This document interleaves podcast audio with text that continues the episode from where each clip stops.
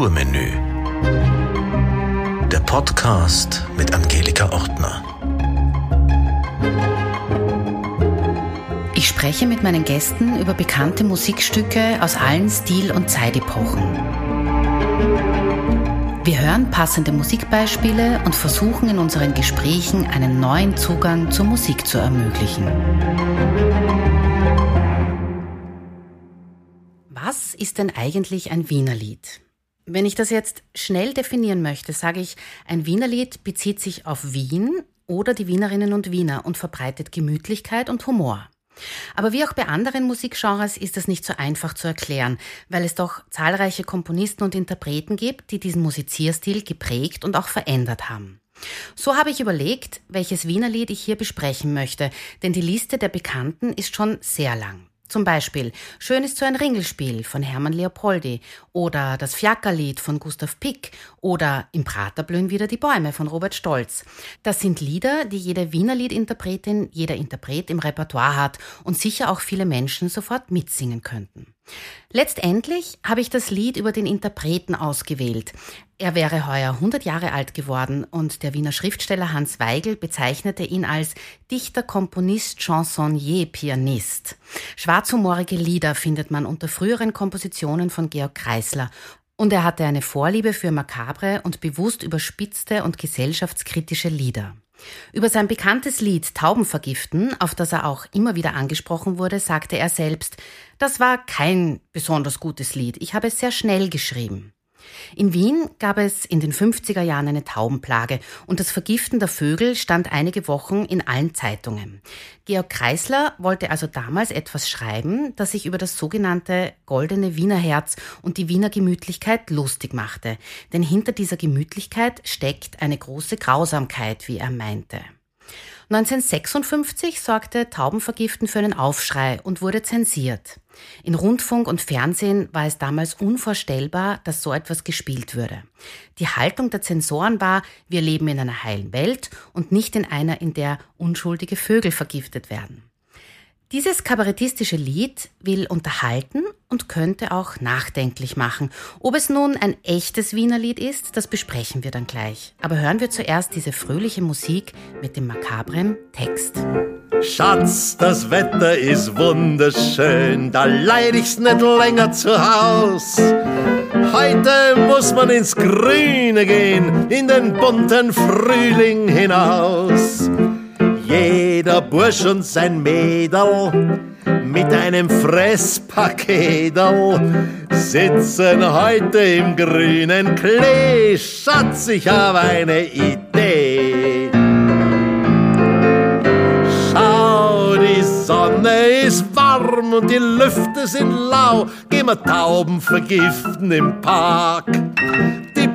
Bäume sind grün und der Himmel ist blau. Gehen wir Tauben vergiften im Park. Wir sitzen zusammen in der Laube oder jeder vergiftet eine Taube. Der Frühling, der dringt bis ins innerste Mark beim Tauben vergiften im Park.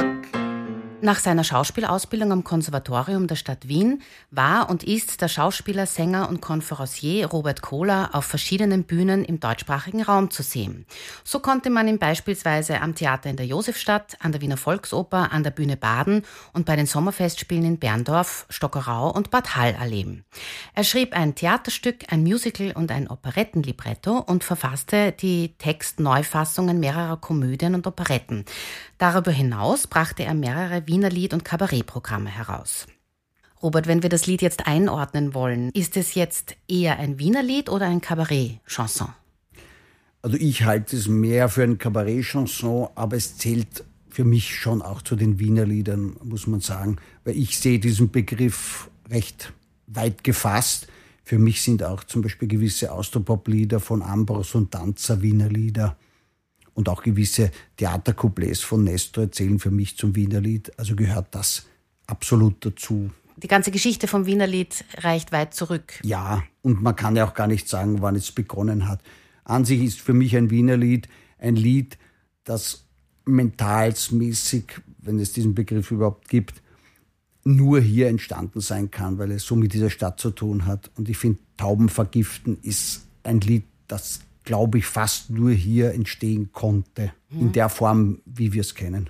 Ja, das bringt mich gleich zum nächsten großen Punkt, den wir hier überhaupt nicht ähm, vergessen dürfen.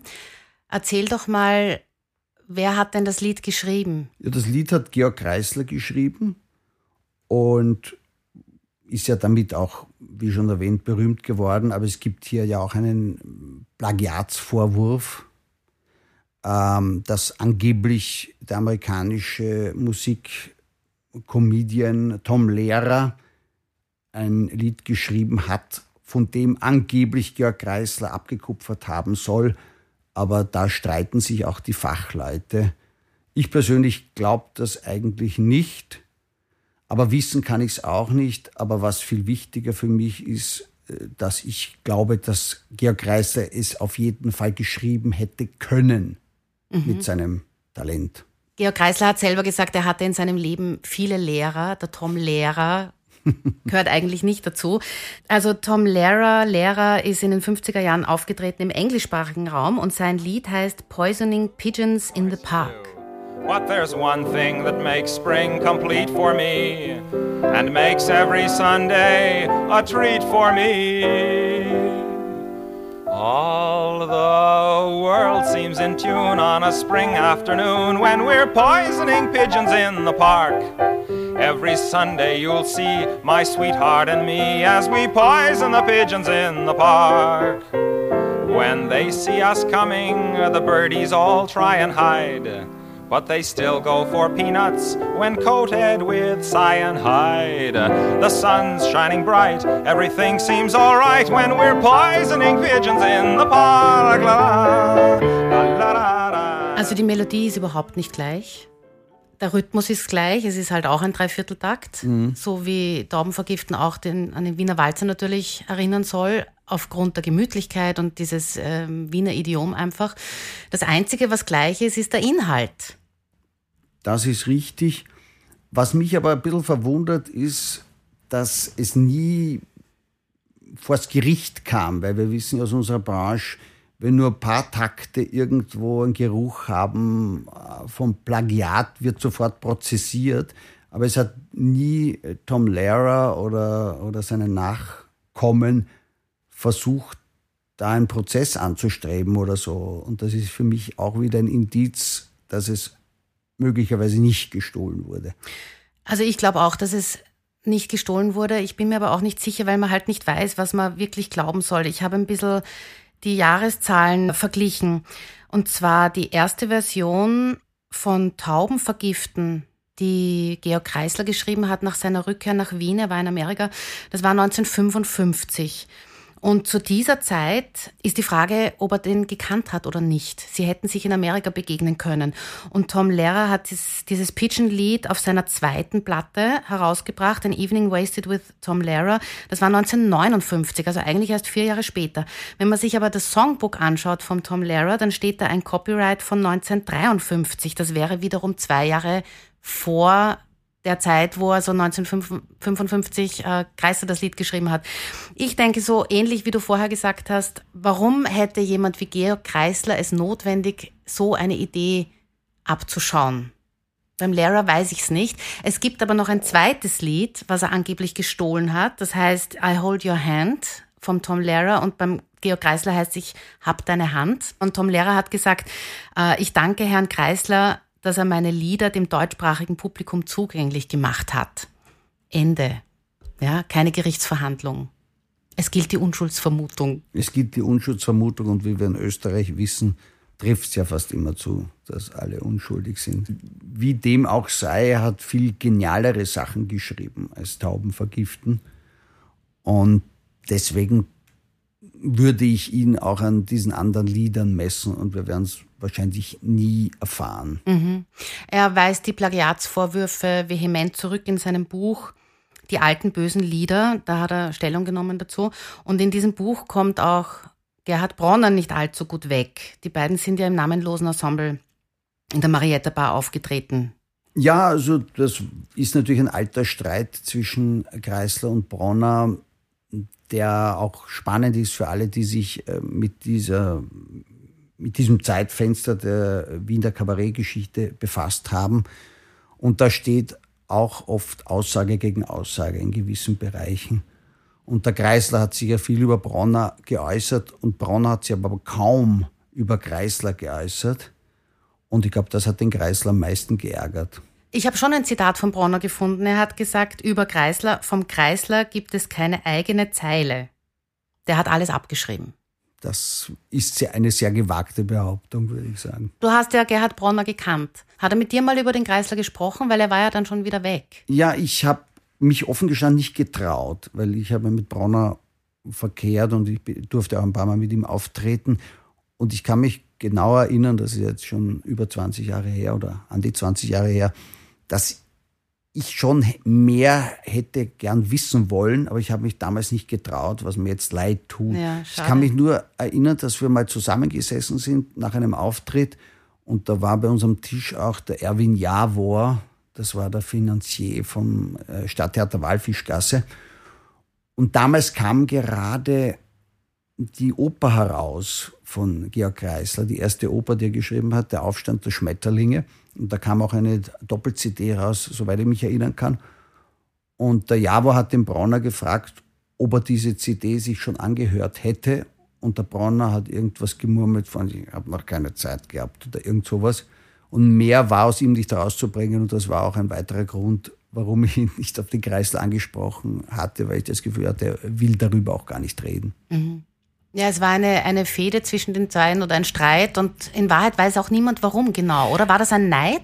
Glaubst Nein, ich glaube, es ging ums Geld, wie so oft. Und da muss ich sagen, Friede der Asche der beiden.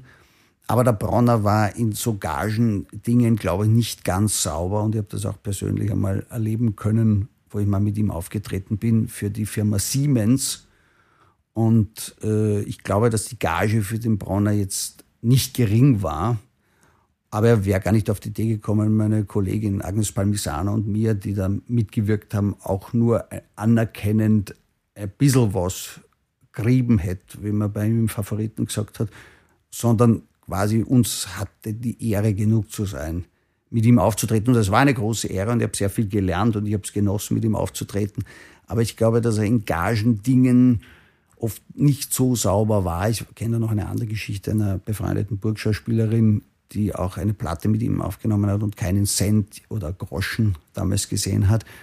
Und ich denke, dass das letztendlich einer der Gründe war, warum Kreisler nicht gut auf Bronner zu sprechen war. Und die andere war, sie hatten verschiedene Arbeitsmethoden. Und zwar der Kreisler hat penibel alles ausgearbeitet. Also da war ja keine komponierte Note zufällig, da war keine Silbe zufällig, er hat dran gefeilt und er war da wirklich ein Perfektionist. Und der Bronner, und das hat er auch selber zugegeben, war stolz drauf, schnell ein Lied aufs Papier zu bringen und hat dann oft noch im Tonstudio was dazu improvisiert. Und das war halt diametral zu dem, wie der Kreisler gearbeitet hat. Und nachdem sie da auch gemeinsam eine Sendung hatten, zum Beispiel fürs, fürs Radio, also der Peter Wähler, der Gerd Bronner und der Georg Kreisler und natürlich auch fürs Kabarett zusammengearbeitet haben, war das, glaube ich, dann auch der Grund für Zwistigkeiten, weil sie so verschiedene Arbeitsmethoden gehabt haben.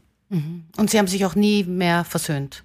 Nein, nein, nie. Ich weiß gar nicht, ob es dann Versuche gegeben hat äh, von einer oder, oder der anderen Richtung. Ich kann mir schon vorstellen, dass gemeinsame Freunde wie Hans Weigel oder Friedrich Thorberg Versuche gestartet haben, vielleicht eine Versöhnung herbeizuführen, aber sie waren auch zwei Dickschädel, denke ich. Also, und da war nicht viel zu holen. Mhm.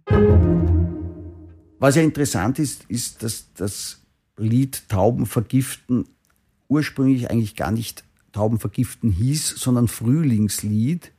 Und zwar, das hatte folgenden Grund dass der Kreisel natürlich die Pointe nicht verraten wollte. Weil das Lied beginnt natürlich sehr harmonisch und Schatz, das Wetter ist wunderschön. Und da denkt natürlich keiner an ein schwarzes Thema und mit dem Refrain kommt dann das Taubenvergiften als überraschender Moment. Und wenn jetzt auf der Schallplatte eben stehen würde, Tauben vergiften, dann verrät man schon was. Und deswegen heißt das Lied eigentlich Frühlingslied, aber wurde natürlich dann berühmt unter dem Namen Tauben vergiften. Es steht auch auf den Schallplatten und auf den CDs steht mittlerweile überall Tauben vergiften. Ja, genau. Schatz, geh, bring das Arsen geschwind her, das tut sich am besten bewähren. Streu's auf ein Grahambrot, kreuz über quer, nimm's Scherzel, das fressen so gern. Erst verjagen wir die Spatzen, denn die tun an alles verpatzen. So ein Spatz ist zu geschwind, der frisst Gift auf im Nu und das arme Tauberl schaut zu.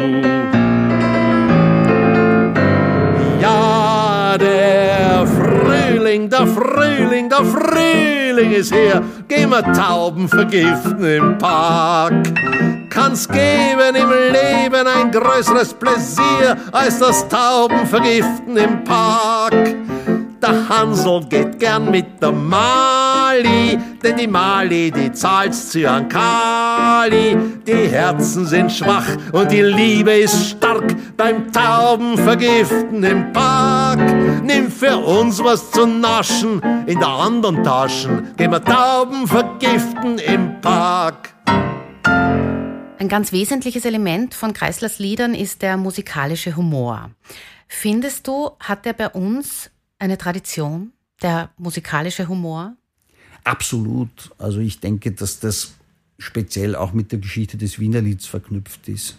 Da hat man immer von Beginn an eigentlich einen Humor gehabt. Es war ja zum Beispiel, man könnte sogar so weit gehen, dass im, im Lied des lieben Augustin musikalischer Humor versteckt ist. Ja, das ist uralt. Da Ja. sind wir schon noch weit vor dem Wienerlied, da sind wir noch beim Volkslied eigentlich. Ja, ähm, also es gibt ja auch Anspielungen, zum Beispiel Nestor-Stücken und so weiter, dass das auch, auch Anspielungen sind auf Opern. Es ist sogar, es gibt sogar ganze Parodien, wie zum Beispiel äh, von Nestor auf Tannhäuser, zum Beispiel oder Lohengrin. Also da wurden ja ganze Opern. Und ein bisschen parodiert. später, wer fällt dir ein bisschen später ein? Naja, Hermann Leopoldi zum Beispiel hat sehr viel zitiert. Der, der hat zum Beispiel auch so Sachen gehabt wie Badesaison an der Donau, wo er, wo er äh, Johann Strauss Melodien zum Beispiel mit, mit neuem Text unterlegt hat. Also Ja, den habe ich eh auf meiner Liste. Wenn, wer fällt da noch ein?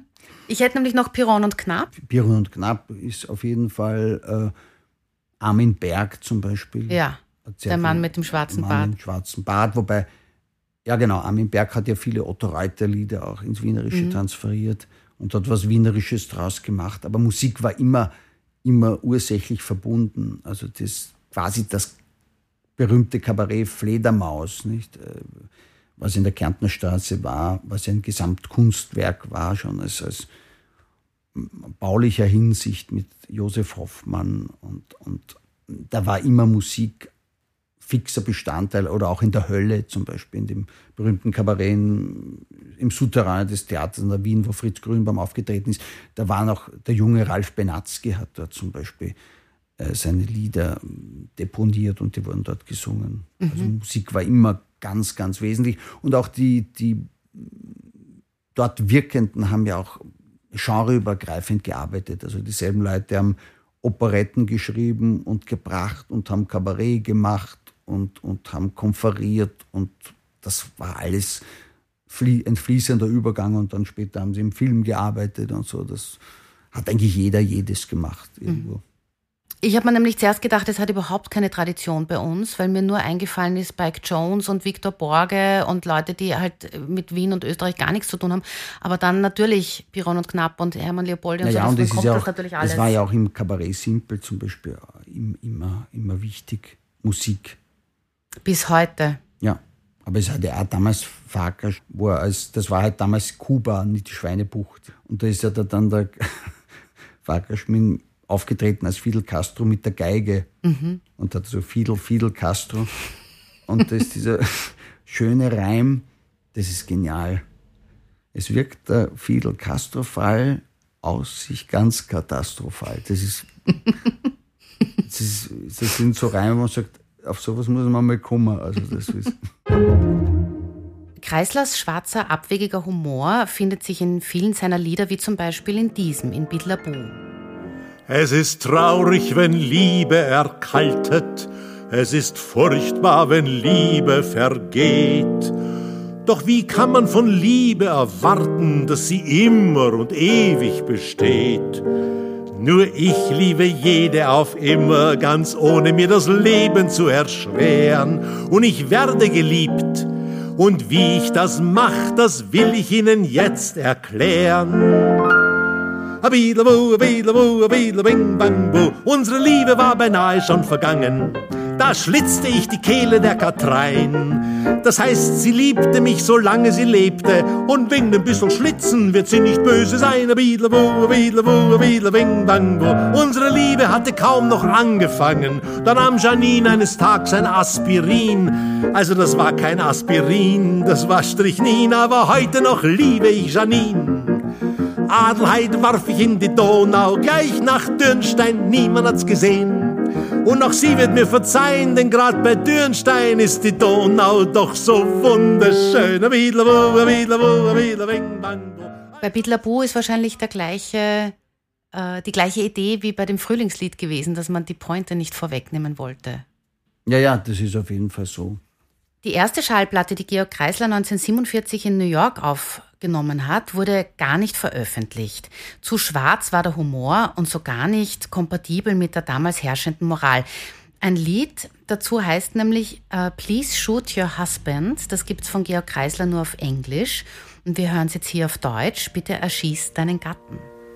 Ich war schon oft verliebt, doch nie so wie heut. Sie ist fantastisch, sie ist faszinierend, sie ist verheiratet. Nein, dass es sowas gibt, die Seligkeit. Ich bin hin und her gerissen, will sie immer wieder küssen, aber eh schon wissen, Drum sag ich, Liebling, ich kann keine Nacht mehr ruhen. Du musst mir unbedingt einen Gefallen tun. Bitte erschieß deinen Gatten, sei nicht so zimperlich. Gib dir einen Ruck, er hat schon genug, und dann heirate mich. Ach, bitte erschieß deinen Gatten Heutzutage geht das so leicht. Schau, gib dir einen Stoß und du bist ihn los. Damit ist viel erreicht. Und nach Jahren als Oma und Opa, da lachen wir über die kleine Schelmerei. Und wir sehen gemeinsam Europa auf der Flucht vor der Polizei. Ach, bitte schieß deinen Gatten. Das wird dann Routine für dich. Und wenn du mal fühlst, dass du mich nicht willst, nur dann erschießt du halt mich. Ach, bitte erschieß deinen Gatten.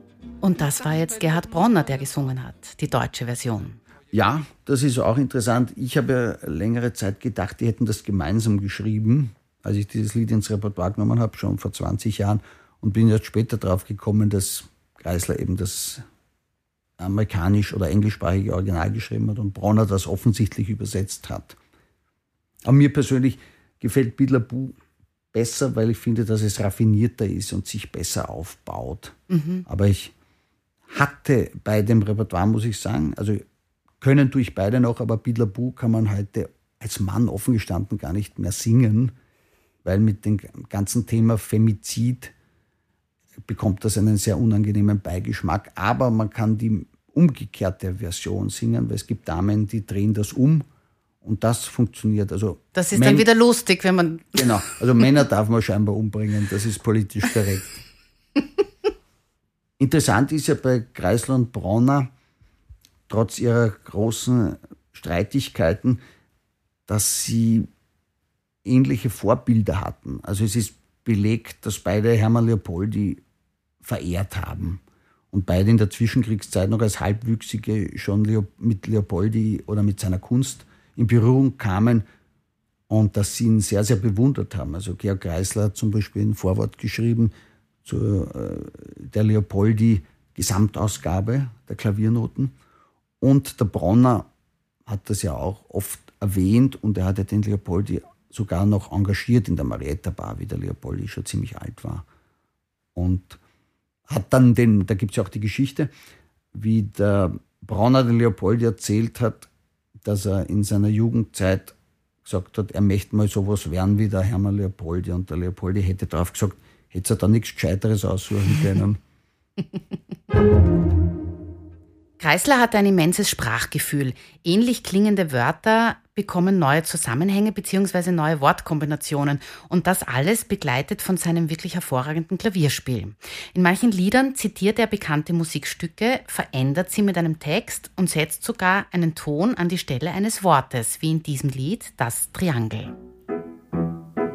Ja, da sitz ich mitten im Orchester drin und halte bereit mein Triangel und endlich zeigt der Dirigent auf mich hin und dann steh ich auf und mach.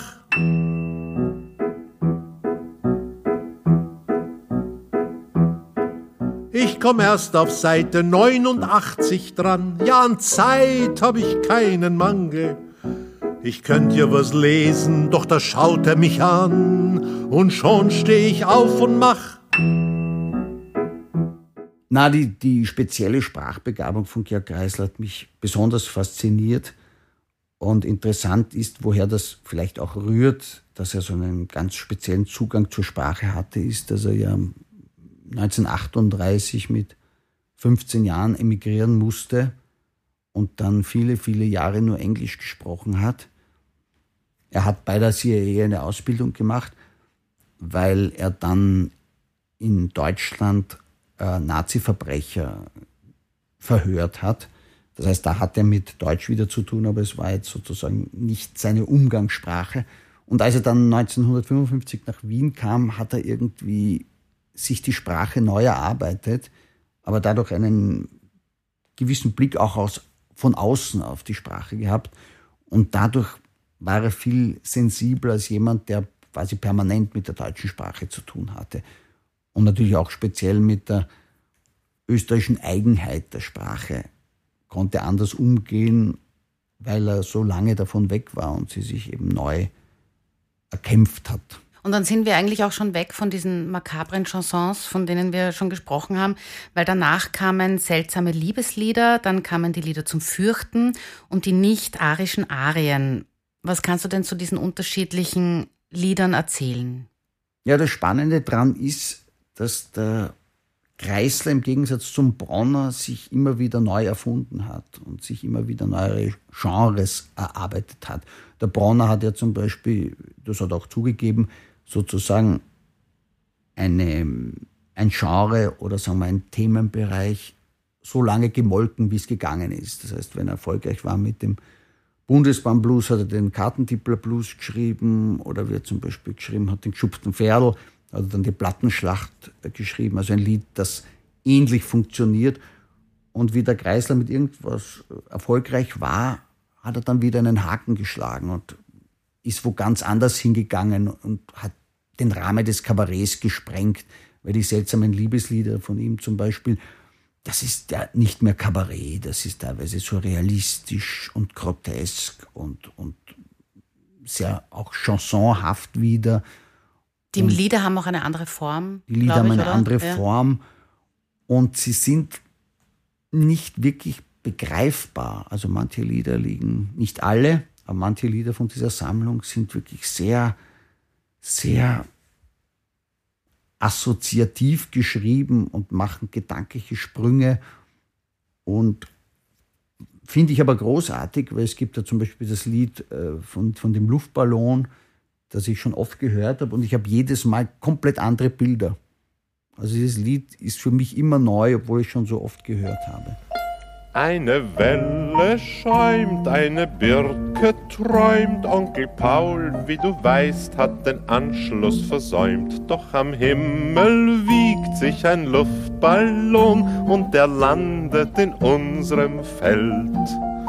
Eine Hummel huppt, eine Sternschnuppe schnuppt, eine Braut hat sich jüngst als Jungfrau entpuppt.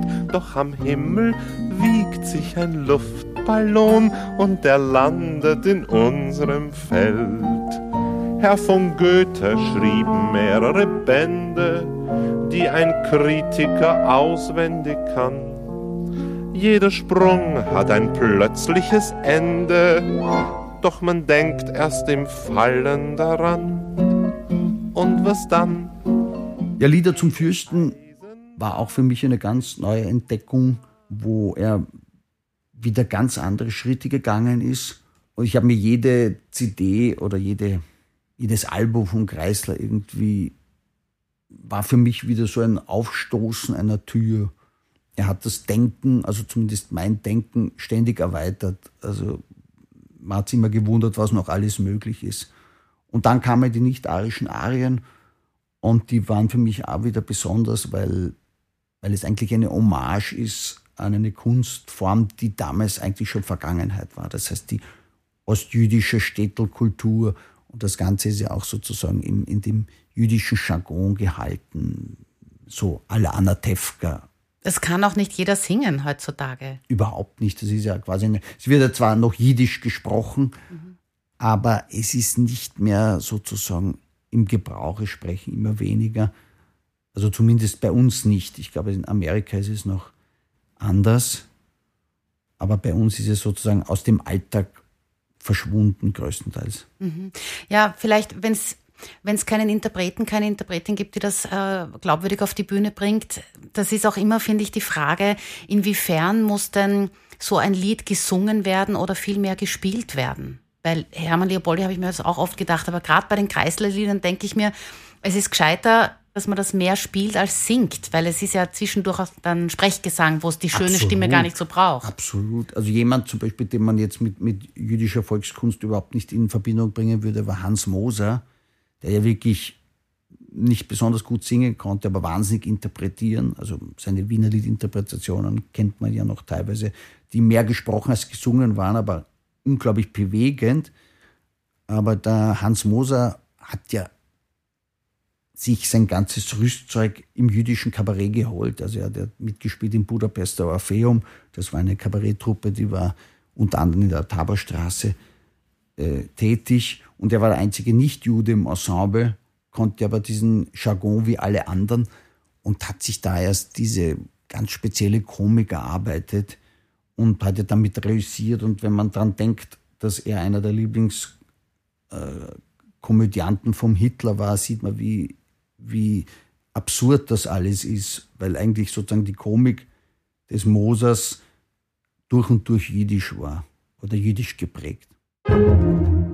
Von den nicht-arischen Arien hast du da welche im Programm? Ja, da habe ich drei im Repertoire, die ich. Warte, lass mich raten. Bitte. Oder die ich mir wünsche. Wenn ich mir wünschen würde, wäre der Onkel Yoshi, den finde ich super. Den Onkel Yoshi habe ich drauf, den habe ich lustigerweise früher als, als Gedicht oft vorgetragen. Ganz ohne Musik. Ohne Musik, mhm. weil es damals waren noch keine Noten verfügbar.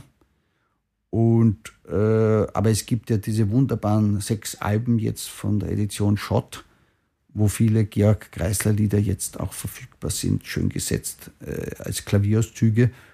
Und seitdem singe ich das immer auch mit Gott sei Dank Erfolg, aber das glaube ich liegt weniger an meiner Interpretation als an dieser großartigen Nummer. Das ist ja nicht so bescheiden, bitte. Und, äh, ja doch, ich, ich, muss es zumindest vortäuschen.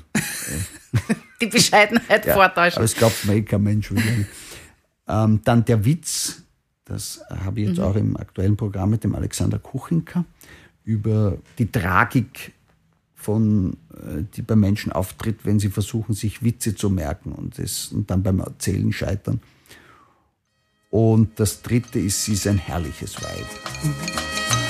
Sie ist ein herrliches Weib, sie ist ein göttliches Weib. Wenn ich sie sehe, dann lacht mir gleich die Seele im Leib. Sie ist ein herrliches Weib, sie ist ein einziges Weib. Aber ach, sie kann nicht kochen. Sie hat eine obere Partie und eine untere Partie und eine Anatomie wie eine Straußmelodie und eine Physiognomie und eine Geografie. Aber ach, sie kann nicht lesen.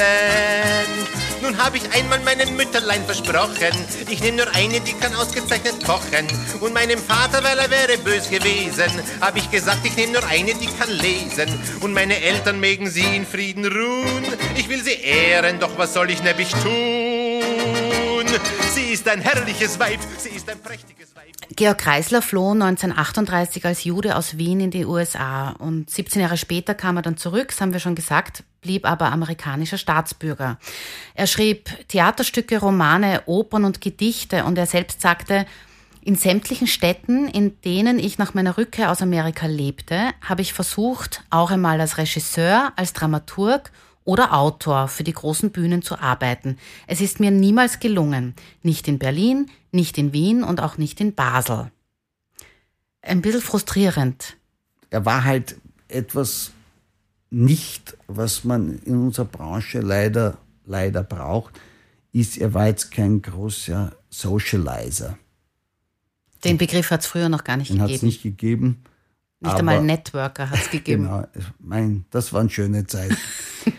ähm, nein, aber er hat halt bei uns im Geschäft, man muss halt irgendwie auf alle Premieren laufen oder halt ständig äh, Kontakte halten und vielleicht auch künstlerische Leistungen von Kolleginnen und Kollegen loben, die es nicht verdienen. Und das war er nicht. Er war halt sehr geradlinig und er hat halt seine Meinung gesagt. Und das kommt halt nicht so gut an. Und er hat sich, er hat nicht mit allen fraternisiert und so weiter. Und ich glaube, das war eine der Schwierigkeiten. Und die andere war, dass man ihn halt sehr schnell in diese Schublade gesteckt hat. Der, der schwarze Lieder schreibt und singt. Punkt. Und es ist halt in unserer Branche nicht üblich, dass man sagt, der kann vielleicht viel oder was, sondern den haben wir jetzt dort abgelegt und dort liegt er gut.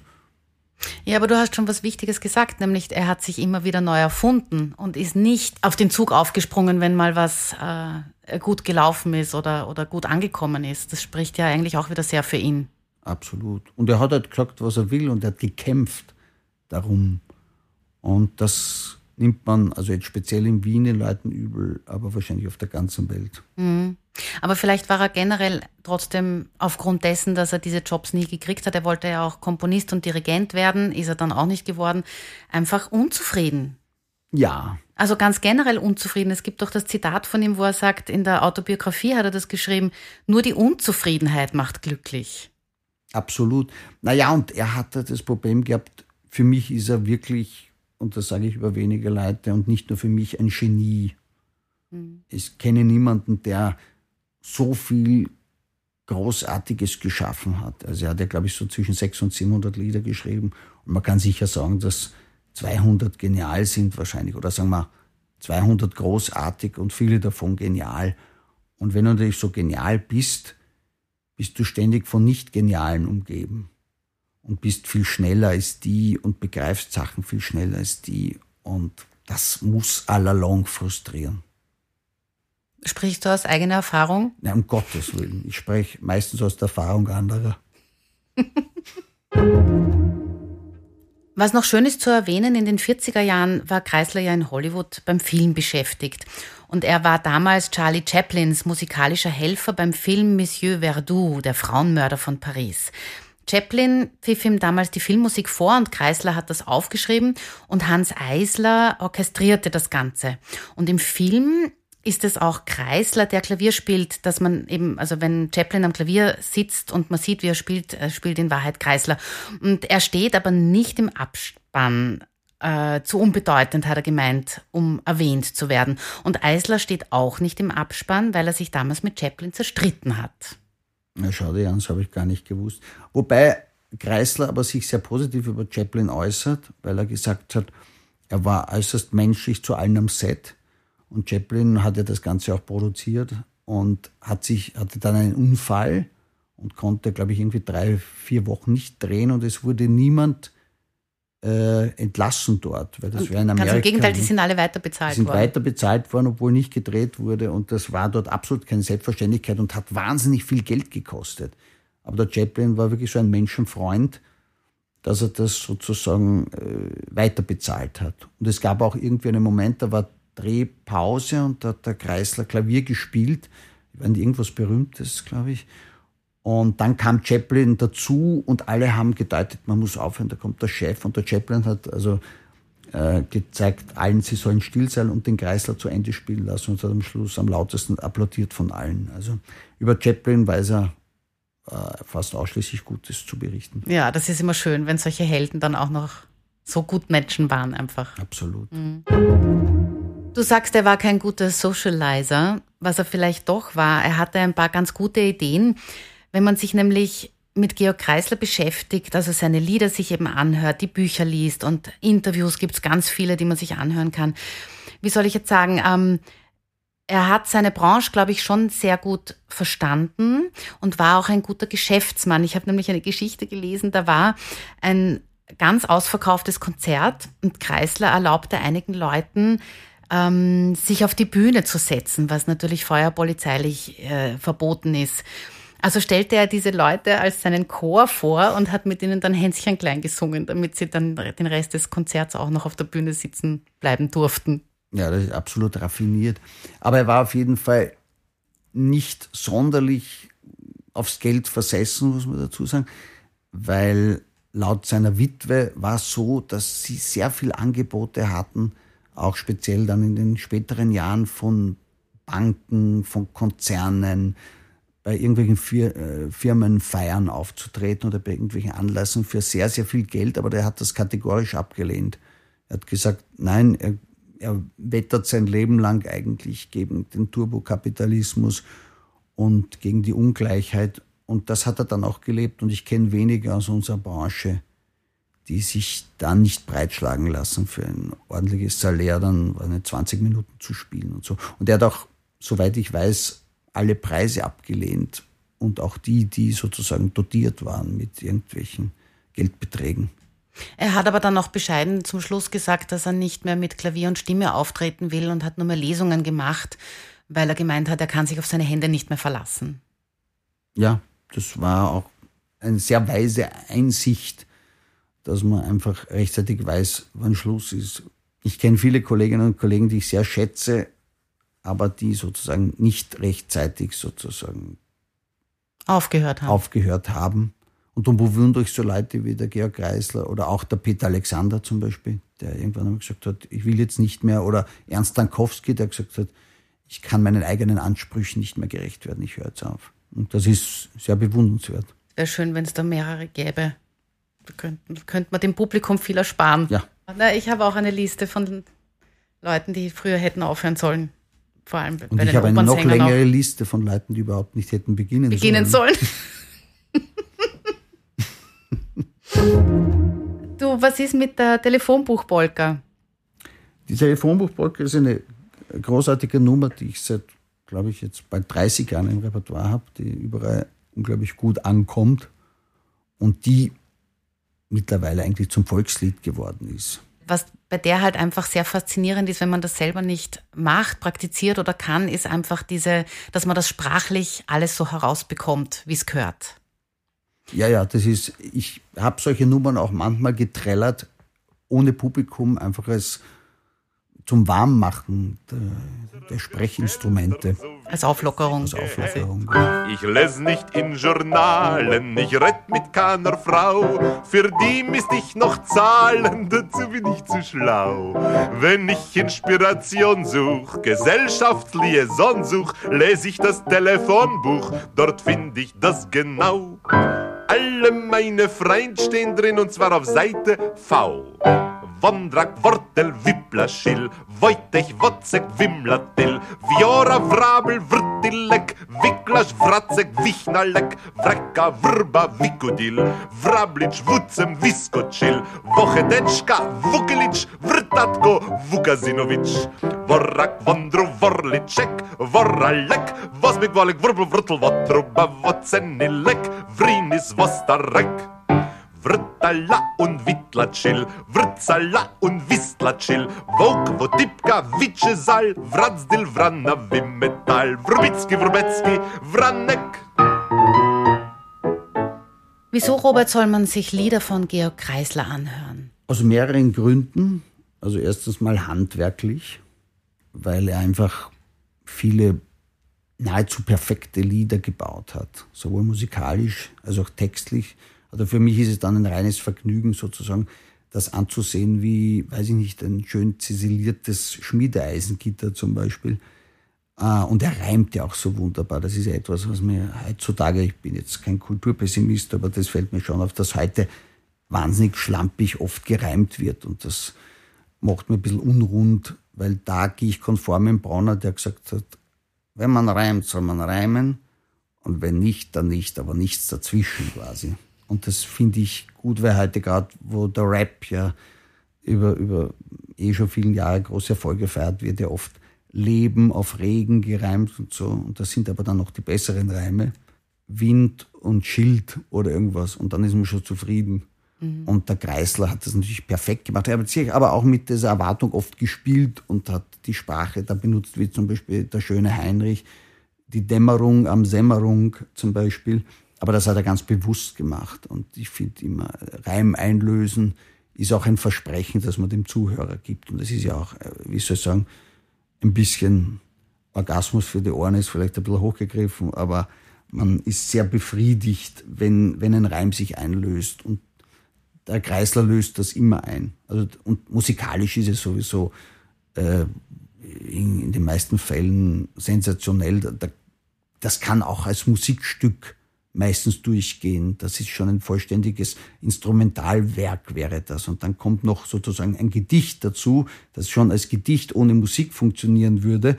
Und dann wird es noch zusammengefasst zu den Liedern. Also man wird überbeschenkt meistens bei Kreisler bei den Liedern. Das ist das ähm, Formale und das, was er einem bringen kann, künstlerisch ist, was ich heute schon erwähnt habe, es schlägt Türen der Gedanken auf. Also die Gedanken sind frei, wird hier quasi umgesetzt. Viele Lieder haben bei mir wirklich Denkprozesse ausgelöst und lösen es immer wieder auf, weil er einfach Assoziationen herstellt, die man nicht erwartet und äh, ja, er regt einfach zum Denken an. Es ist ein bisschen Fitnessstudio fürs Hirn und darum sollte man, und natürlich auch die, die politischen Inhalte, der gerade in den 70er Jahren und Ende der 60er Jahre sehr politische Lieder geschrieben, weil das war ja in Deutschland die Zeit des deutschen Herbstes mit RAF und dergleichen und auch mit Kommunistenhatz und so weiter. Und er hat da klar Position bezogen und war deshalb auch, wurde auch sehr angefeindet deswegen. Also auch um den Geist, den politischen Geist wach zu halten, wäre es gut, Kreisler zu hören. Er hält auch viele Plädoyers für die Demokratie zum Beispiel. Ganz wichtig. Eine schöne Brandrede für die Kreisler-Lieder. Also wer dich schon einmal auf der Bühne erlebt hat und wer deine Programme kennt, weiß, dass du immer eine sehr feine Liedauswahl machst, die du hervorragend interpretierst, wenn ich das so sagen Dankeschön. darf. Wann kann man das denn wieder hören? Also hören und sehen kann man mich zum Beispiel dreimal im Dezember im Theater Leon, zwar am 13., am 15. und 21. Dezember mit dem satirischen Weihnachtsprogramm Völlig Weihumnachtet welches ich jetzt schon seit 2016 spiele, dort gemeinsam mit der Sängerin Elena Schreiber und dem Pianisten Andreas Brencic. Also 2020 haben wir es nicht gespielt. Da Warum? war was. Da war was, das ist mir leider entfallen. Mir auch, das haben wir vergessen. Aber ist auch nicht so wichtig. das hat auch kaum wer mitbekommen. Und wer mich als Schauspieler leben möchte, hat mit drei Produktionen nächstes Jahr die Gelegenheit, eine davon zum Beispiel ist im Sommer in Berndorf. Funny Money, eine sehr lustige Komödie von Ray Cooney. Ist auch ein besonders schönes Theaterhaus. Wer es noch nicht kennt, Theater, ein Schmuckkastel. Ein Schmuckkastel. Und ich bin dort sozusagen die Brechung zu dieser Schönheit, kann man mich erleben. Sehr schön. Letzte Frage, Robert. Was können Kunst und Kultur zu einer besseren Zukunft beitragen? Also sie können die Zuhörerin oder den Zuhörer dazu bewegen, empathischer zu sein, wacher zu sein, dazu bewegen, ausgetrampelte Pfade zu verlassen und sie können auch die Menschen glücklicher machen und froher machen und ich glaube, glückliche Menschen sind einfach besser zu ihren Mitmenschen. Und wenn das gelingt, ist schon viel passiert.